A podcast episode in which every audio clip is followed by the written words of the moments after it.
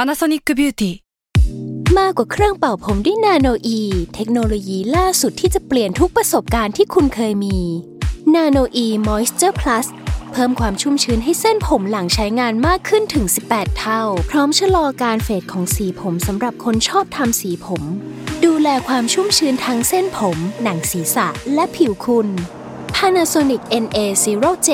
มีเทคโนโลยีนาโนอีที่ care only you แซลมอนพอดแคสต์มันสดอร่อย Social in Law กฎหมายอยู่รอบตัว เพียงแค่เราไม่รู้ตัว กับผม ทนายโจ อัครพลเถื่อนพึ่ง สวัสดีครับ พบกับผมทนายโจจากเพจทนายดูแสบในรายการ Social in Law นะครับผมสำหรับสัปดาห์นี้ วันนี้ผมก็อยู่กับพี่วิชัยนะครับผม สวัสดีครับพี่ชัยครับ วันนี้เราพูดเรื่องอะไรดีครับพี่โจ วันนี้เอ่อพูดเรื่องข่าวที่เป็นกระแสก่อนหน้านี้สักพักหนึ่งครับพี่ใหญ่เรื่องที่น้องที่โคราชใช้เอ่อวาดรูปอุลตร้าแมน แล้วมีการอ้างอิงไปถึงพระพุทธรูปพระพระพุทธรูปนะครับพระพุทธรูปที่ที่ตั้งอยู่ตามวัดต่าง ๆ ที่เราเห็นกัน แล้วก็มีกระแสสังคมบอกว่า น้องทำผิดโน่นนี่นั่นอะไรประมาณเนี้ยครับจนล่าสุดล่าสุดเนี่ยมีคนกลุ่มหนึ่ง อ่า ไปแจ้งความจะเอาผิดน้องเรื่องว่าน้องหมิ่นศาสนา จะเรียกรูปมาทำลายทิ้งอะไรพวกเนี้ยครับพี่ อ่าอ่าอ่า เออ เฮ้ยข่าวนี้แบบมีความแซบและมีความแบบเฮ้ยอะไรวะ อยู่เยอะมากจนผมไม่รู้ว่าผมต้องปฏิบัติยังไงดีกับข่าวนี้ ซึ่งส่วนตัวผมอินกับข่าวนี้นะในฐานะคนแบบ คนที่ชอบดูงานแบบ ใช่ ครีเอทีฟอะไรอย่างเงี้ยเออเออเออเลยอยากรู้ว่าเฮ้ยจริงๆเขาฟ้องกันได้ด้วยเหรอวะเรื่องเนี้ยพี่ คือผมผมเห็นตั้งแต่แรกอ่ะเอ่อผมก็รู้สึกว่ามันก็เอาผิดไม่ได้กันอยู่แล้ว ในทางกฎหมายมันเอาผิดไม่ได้เลย แล้วแล้วตอนนี้เขาฟ้องอะไรหัวข้อกฎหมาย หรือข้อกฎหมายเขาฟ้องอะไรกันอยู่อะพี่ ที่ ผมว่า น้อง งงไปหมดละ ที่น้องถูกแจ้งความเนี่ย ถูกแจ้งความมาตรา 206 อาญาครับพี่ เรื่องหมิ่นศาสนา ประเด็นคือหมิ่นหมิ่นศาสนาเออ โอ้แล้วน้องจะยังไงวันนี้หมินศาสนาปุ๊บเป็นผม บอก แกหมินศาสนาไอ้เชี่ยยังไงวะเนี่ย คือคือ 206 เนี่ยมันมันหมิ่นทุกศาสนา อันนี้ต้องบอกบอกให้ท่านผู้ฟังได้ได้ทราบก่อน 206 ไม่ได้ปกป้องแค่เฉพาะศาสนาพุทธนะครับ ปกป้อง อ๋อ ทุกศาสนาอ่า ครับ แต่ว่าเบสิกองค์ประกอบของการเอาผิดตามมาตรานี้ได้เนี่ยมันต้องกระทำต่อวัตถุ หรือสถานที่ที่เป็นที่เคารพอยู่แล้ว ครับ เช่น ถ้าเป็นพุทธก็จะเป็นอะไรพระพุทธรูปถูกไหมครับ ในวัดต่างๆ ที่มีคนกราบไหว้เอ่อถ้าเป็นคริดก็จะเป็นอะไรอะไม้กางเขนในโบสถ์หรือรูปปั้นที่มีผู้ไปสักการะบูชาเป็นเรื่องปกติ โอ้นี่น่าสนใจเลยนะครับ ถ้า ผมเอาวันหนึ่งมีคนเอาปาราคิกมาล้ออะเขาก็ฟ้องกันได้ปะ ประหลัดขิกเป็นศาสนาหรือเปล่า โอ้ถ้าคนนั้นบอกเป็นศาสนายิ่งสนุกเลยนะ ก็ต้องพิสูจน์ อยาก ใช่ อ่าน ใช่ ข่าวนี้เลย ใช่ใช่ใช่อ่ะประเด็นเนี้ยมีคนมีคนถามอยู่ครับว่าเอ๊ะแล้วอย่างนี้ถ้าเป็นอื่นๆล่ะเช่นอะไรอะศาสนาเบคอน อันนี้มีคนถามมาจริงนะครับพี่ เอาล้อล้อล้อ ศาสนาเบคอนนี่เพราะมันเขาบอกเขาก็มีคนนับถืออยู่จริงๆเหมือนกันแต่ใน เฮ้ย ไท ผ ย มฟ้องหมอได้เลยดิหมอห้ามผมกินเบคอนอะไรเงี้ยเฮ้ย เออ นี่คุณ ประมาณ หมินศาสนาเบคอนเหรออะไรเงี้ยเหร ป อ ระมาณนี้ครับประมาณนี้ อ่ะกลับมาเรื่องนอกนอกเรื่องไปไกล เรื่องไปไกลละไม่แต่คือเรื่องเนี้ยองค์ประกอบอย่างผมบอกมันต้องกระทำต่อ พวกเนี้ยพวกอะไรอะโบสถ์ไม่ว่าจะพุทธหรือคริส ดู ต์ ห หรื มิ่ อน อิ ส สลา ถาม นที่หรือสิ่งข ใช่ องรวบรวมศูนย์รวมจิตใจ ใช่เออประมาณนั้น อไอย่งเงี้ย ใช่ใช่อันเนี้ยถึงจะเรียกว่าหมิ่นศาสนา เช่นมันแต่ว่าเออต้องบอกแนวคำพิพากษาฎีกาในมาตราเนี้ยมันค่อนข้างน้อย อื มีอยู่บ้างครับ แต่ว่าที่ที่ที่ผมจำได้ก็จะมีประเภท เช่นว่าเอ่ออะไรอะไปยืนด่าทอโน่นนี่นั่น พระพุทธรูป ครับ อ่ะประมาณเนี้ยครับแล้วมีผู้พบเห็นก็ไปแจ้งความ ขอโทษนะครับถามย้อนนิดนึงถาถามคนไม่รู้กฎหมายคำว่าแนวทางอะไรนะ คำพิพากษา แนวทางคำพิพากษาแปลว่าอะไรพี่ จะบอกว่าไงดีบ้านเราเป็นระบบประมวลกฎหมายใช่ไหมครับ ครับ แต่แต่ว่าในบางคดีที่ค่อนข้างซับซ้อนหน่อยเนี่ย อืม ก็จะมีการ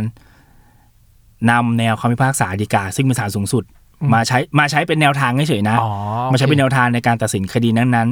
เคยมีคดีนี้เกิดขึ้นแล้ว เขาตัดสินแนวแบบนี้ อ่า อะไรอย่างนั้น โอเค ๆ ข้อเที่จริงคล้าย ๆ กันประมาณนี้ครับ แต่ อ๋อ แต่ในรายละเอียดมันมันต่างกันอยู่แล้วแหละเอ โอ อ เคอ๋อ ประมาณเนี้ยครับ อ่ะต่อโทษทีครับ ครับ มันก็จะมีเรื่องอะไรครับ เรื่องเอ่อที่ผมเคยเห็นแบบตามฎีกาที่ผิดผิดจริงจังเลยคือคืออันนั้นคือไปยืนเหมือนชี้ด่าทอพระพุทธรูปที่มีคนไหว้อยู่ อ๋อ อ่าประมาณเนี้ยครับ โอเค โอเค แต่ถ้าอื่นๆ เท่าที่ดูก็มีคนเคยถูกฟ้องเรื่องเรื่อง 206 เนี่ยเขาไปขุด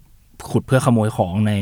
ในใต้ใต้โบสถ์อะไรพวกเนี้ยครับ อ๋อโอเค ศาลก็ตีว่าเฮ้ยมันก็ผิดแค่เรื่องลักทรัพย์มันไม่ได้ผิดเรื่องเรื่องหมิ่นศาสนาเพราะ อ๋อ เขา เหรอ ใช่ใช่ใช่ อ๋อเพราะเขาไม่ได้ตั้งใจหมีศาสนาเขาเจตในาช่ เขาจะไปขโมยของซะ ใช่ มากกว่า ค อ๋ รั อบ และ เข้าใจละ เออมีอีกเคสหนึ่งก็คือไปร่วม อะไรนะเขาเรียกว่าอะไรเสพเมถุน พระเสพเมถุนกับสีกาผู้หญิงในกุฏิ โอเค เออ นั่นคือฟ้องฟ้องสีกาหรือฟ้องพระ ฟ้องพระกับสีกาว่า ฟ้องว่าสอง หมิ่นศาสนาประมาณเนี้ยครับ เออ โอเคเฮ้ยถ้าอย่างเงี้ยแปลว่า ถ้าผมเจออย่างล่าสุดที่เจอคลิปพระต่อยกับคนในในหัวลำโพงอ่ะ ครับ ผมก็ฟ้องพระองค์นั้นได้ ดิ ว่าทำให้เสื่อมเสียศาสนาปะ มันไม่เข้าองค์ประกอบครับพี่ชัยคืออย่างที่ผมบอกสองส่วนหกมันต้องกระทำต่อวัตถุ ออกคำตอบว่าถูก ทูก แต่ถ้าเขาอยู่ในยูนิฟอร์ม และเขากำลัง represent ความเป็นพุทธศาสนาอยู่อะแสดงว่าเขาดูหมิ่นทำให้ ศา image สนา ของศาสนาเสื่อ ม มเสียอย่างนี้ได้ปะ มันก็เป็นแค่ผิดวินัยสงฆ์ครับ ในทางกฎหมายมันเอาผิดเขาไม่ได้อยู่ดี อ๋อโอเค ไม่สำรวมเลยก็ว่ากันไปเออ อ่าอ่าโทษครับแล้วยังไงต่อครับ คือพออาย้อนกลับมาเรื่องน้องก่อนไปกันไกลเหลย เกิน คือเรื่องน้องเนี่ย ผมก็ไม่แน่ใจว่าทางร้อยเวรที่รับที่รับคดีไว้จะเดินจะจะดำเนินการยังไงต่อ ครับ แต่ในมุมของนักกฎหมายหลายคนก็เริ่มมาให้ความเห็นแล้วว่ามันไม่สามารถจะเอาผิดน้องได้ไอ้อย่างผมอะผมมั่นใจเลยว่า คดีเนี้ยมันขาดองค์ประกอบความผิดอยู่แล้ว อืม เพราะกฎหมายอาญามันต้องตีความเคร่งครัด เพราะมันมีเรื่องโทษจำคุกโทษปรับ ซึ่งมันกระทบกับสิทธิ อ๋อ ส่วนบุคคล ฉะนั้น โอเค เราจะตัดสิน เราจะตีความกฎหมายกว้างๆ เพื่อเอาผิดใครไม่ได้ประมาณ อ๋อ เนี้ยครับ โอเค นี่คือหลักเบสิกของกฎหมายอาญา ส่วนตัวผมมองว่าเรื่องนี้ 206 น้องไม่ผิด เพราะน้องไม่ น้องไม่ได้ทำกับ เอ่อ ตัว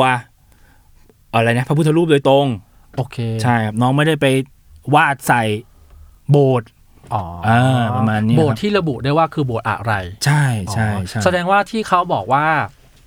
รูปนี้เหมือนนั่นเหมือนนี่เหมือนนั่นเนี่ย เป็นจินตนาการของเขาเองก็ได้ ใช่ อ๋อ มันคือการพยายามจะโยงเพื่อเอาผิดน้องให้ได้ ซึ่งซึ่งในทางกฎหมาย ผมมองว่าคุณตีความทางกว้างแบบนี้เพื่อเอาผิดใครคนใดคนหนึ่งไม่ได้ อ๋อโอเค ผมเข้าใจละอ่ะทีนี้ผมถามต่อ แล้วอย่างนี้ น้องเขาละเมิดอุลตร้าแมนไหมอะ ถ้าเรื่องลิขสิทธิ์ใช่ไหมครับ ใช่ เอ้ยทำไมไม่มีใครมาฟ้องถึงอุลตร้าแมน วะ ต้องแยกแบบนี้ครับพี่ ถ้าวาดเป็นเป็นแฟนอาร์ตเป็นงานส่วนตัว ครับ อันเนี้ยไม่ผิด โเค น้องวาดเก็บน้องวาด เก็บ โชว์ โพสต์ในเฟซบุ๊ก ใช่ อวดๆเฉยๆ ใช่น้องไม่ ะ ได้หาผลประโยชน์ใด อ่าอ่าอ่า ๆ จากการนำเอ่อรูปอุลตร้าแมนไปใช้ ครับ เออ แต่ถ้าเกิดน้องเอาไปขายหาผลประโยชน์ เกิด อะปะ กำ มาณ ไรขึ้นมา ใช่ มีผลประโยชน์ มีตัวเงินเกิดขึ้นเนี่ย อันเนี้ยถ้าทางเจ้าของลิขสิทธิ์ อุลตร้าแมนโดยตรงมาเห็น อืมอืม แล้วรู้สึกว่า อ่ะ ไม่โอเค อืม เขาก็มีสิทธิ์ฟ้องน้องได้ โอเค ครับ โอเ ซึ่งอันนี้ผมว่าน่าจะหนักกว่า 206 อันเนี้ยอันเนี้ยหนักกว่า อันนี้น่าเป็นห่วงน้องมากกว่าครับ อ๋อ ซึ่งซึ่งอันนี้ขึ้นอยู่กับอารมณ์และโดลวิเขาเรียกว่าอารมณ์ของเจ้าของอุลตร้าแมนเลยใช่ไหม ใช่ใช่ครับ อ๋อเอ้ยโทษนะผมถามตอนนิดนึง สมมุติว่าคดีแบบเนี้ย ที่เอาอุลตร้าแมนมาล้อมามาว่าแล้วทำกำไรอ่ะ อีเวนว่าอุลตร้าแมนการทำกำไรนี้ไม่ได้สร้างผลเสีย ผลดีหรือผลเสียให้อุลตร้าแมนเขาก็มีสิทธิ์ฟ้องใช่ไหมครับ มาถึงเจ้าของลิขสิทธิ์ใช่ไหมครับ ใช่ ที่จริงสิทธิ์ในการทำซ้ำเผยแพร่ดัดแปลงมันเป็นสิทธิ์ของเจ้าของลิขสิทธิ์คนเดียวอยู่แล้ว โอเค ใช่ไหมครับ แต่ว่าใน เข้าใจ ทางปฏิบัติจริง ถ้าพวกงานแฟนอาร์ตพาโรดี้อะไรพวกเนี้ย ครับ ส่วนมากเขาก็อ่ะโอเคหยวนหยวน หยวนหยวนๆแหละ หยวนหยวนๆใช้คำว่าหยวนหยวนๆนะ ถามว่าผิดไหมผิด โอเคโเค ต้องบอกเลยว่าผิดไหมผิดอยู่แล้ว เรียกว่าถ้ากูจะตามฟ้องทั้งหมดกูก็ไม่ต้องทำอะไรกันพอดี ใช่ใช่ถูกต้องครับ แต่ว่า โอเคโอเค เขาก็เลยหยวนหยวนๆแต่ถ้าเกิดมีใครเอาไปเพิ่มเติมเอาไปขายลิขสิทธิ์ต่ออะไรพวกเนี้ยครับ อันเนี้ยเขาอาจจะ อ่า เอ่อ เข้าใจ ดู แล้ว เป็นเค ครับ ส by เคสไป โอเคก็เออเรามาสรุปเรื่องนี้กันนะครับ ผมขอพูดในมุมของตัวน้องนักศึกษากลุ่มนั้นแล้วกัน คือเออในมุมผมเนี่ยถ้าดูจากตัวกฎหมายโดยตรงแล้ว ยังไงเสียผมก็กล้าพูดได้เลยว่า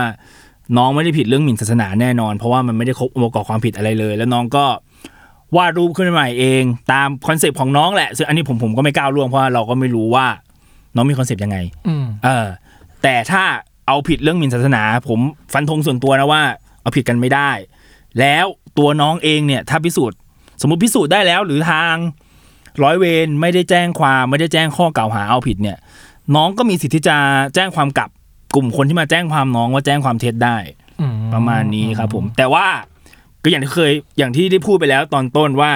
สิ่งที่ควรจะระมัดระวังเพิ่มเติมก็คือเรื่องกฎหมายลิขสิทธิ อืมม ที่น้องเอารูปอุลตร้าแมนมาวาดแล้ว ตอนเนี้ยมันมีการขายไปแล้ว มีผลประโยชน์เกิดขึ้นเนี่ย ถ้าเขาจะเอาผิดเรื่องเรื่องเอ่อลิขสิทธิ์เนี่ยเขาก็มีสิทธิ์จะเอาเรื่องน้องได้นะ ต้องระวังนิดนึงครับ โอ ผ เค ม ในฐานะครีเอทีฟเนาะเราเราอ่านข่าวนะเรารู้สึกว่า โอ้เกินเรื่องไปเยอะหน่ อย เกินเรื่องไปไกลมาก แค่วิจารณ์ว่างานไม่ดียังไง เพราะอะไรแล้วว่าพอละ แล้วก็อย่างน้อยก็ทำให้เด็กคนนี้หรือเด็กกลุ่มเนี้ยสมีกำลังใจในการผลิตงานแบบอื่นออกมาบ้าง ครับ อันนี้คือเรียกว่าน้องล้ำเส้นและน้องโดนตีแบบเคี่ยนตีรุนแรงเกินไปอะเราว่าในฐานะของคนที่กล้าที่จะผลิตอะไรออกมา ด้วยเจตนาที่ดีนะ ดูงานน้องเราก็ไม่ได้แบบทำอะไรให้มันดูแบบโอ้โหโหดร้ายเกินไปว่ะ ดูแล้วก็รู้ว่าน้องพยายามจะสื่ออะไรเจตนาดีแหละ ก็ก็ดูหนักมือไปหน่อยสำหรับการทำกับน้องแบบนี้ ซึ่งเรารู้สึกว่า พอไปมองภาพของจิตรมากรรม ภาพวาดใด ๆ บนกำแพงวัดของวัดดัง ๆ อย่างที่อื่นอ่ะเขาก็มีภาพล้อเลียนอะไรอย่างนี้เต็มไปหมดเลย ซึ่งเราก็รู้ว่าเขาจะสื่ออะไรและเขาต้องการสื่อแบบไหน เออพูดถึงเรื่องนี้ ผมเคยเจอที่วัดหนึ่งอะไรนะวาดพวกมาวิล ใช่ ลงไปในโบสถ์ข้างในเลย ถามว่าสวยไหม ไม่สวย เราว่ามันก็ไม่สวย แต่รู้ว่าแต่เรารู้ว่าเขาพยายามจะทำอะไร ใช่ใช่ใช่ใช่ ซึ่งเราก็รู้สึกว่ามันดูแล้วมันทำให้พระพุทธศาสนาหรือว่าคำสอนหรืออะไรใด ๆอ่ะมันเบลนไปในวิถีชีวิตและเบลนไปในไลฟ์สไตล์ของคนยุคนั้นได้ เรารู้สึกว่ามันสำคัญมากในการสืบทอด จริงจริงครับ คำสอนลงไปในตามยุคสมัยได้ ที่จริงรูปพวกนี้ผมเจอตามวัดใหม่ๆบ่อย ใช่ ซึ่ง เออ ผมว่ามันโอเคนะ เรารู้สึกว่าเออหน้าคบหาขึ้น ถ้าถามผม ในแง่ของอุลตร้าแมน ผมก็รู้สึกว่าถ้าผมเป็นเจ้าของลิขสิทธิ์อันนี้พูดในฐานะเดาเองหมดเลยนะ เราก็จะรู้สึกดีใจนะ ถ้าอุลตร้าแมนของเรา แม่งข้ามช่องไปอยู่ในเชิงพุทธศาสนาหรืออะไรได้อะผมว่าผมว่าผมวินนะ ถ้าผมเป็นเจ้าของลิขสิทธิ์แต่นี้ก็แล้วแล้วแต่เขานะครับว่าเขาจะคิดยังไงอันนี้เราไม่รู้แล้วแหละ ก็สำหรับประเด็นอุลตร้าแมนเอ่อเอ่อคงจะจบเพียงแค่นี้นะครับ ก็กลับมาพบกับรายการโซเชียลอีลอกันใหม่ในสัปดาห์หน้านะครับผม ทุกวันพุธทุกช่องทางของ s ซ m ม n Podcast สำหรับวันนี้สวัสดีครับ สวัสดีครับ ช่วงเปิดประมวลกับทนายตัวแสบ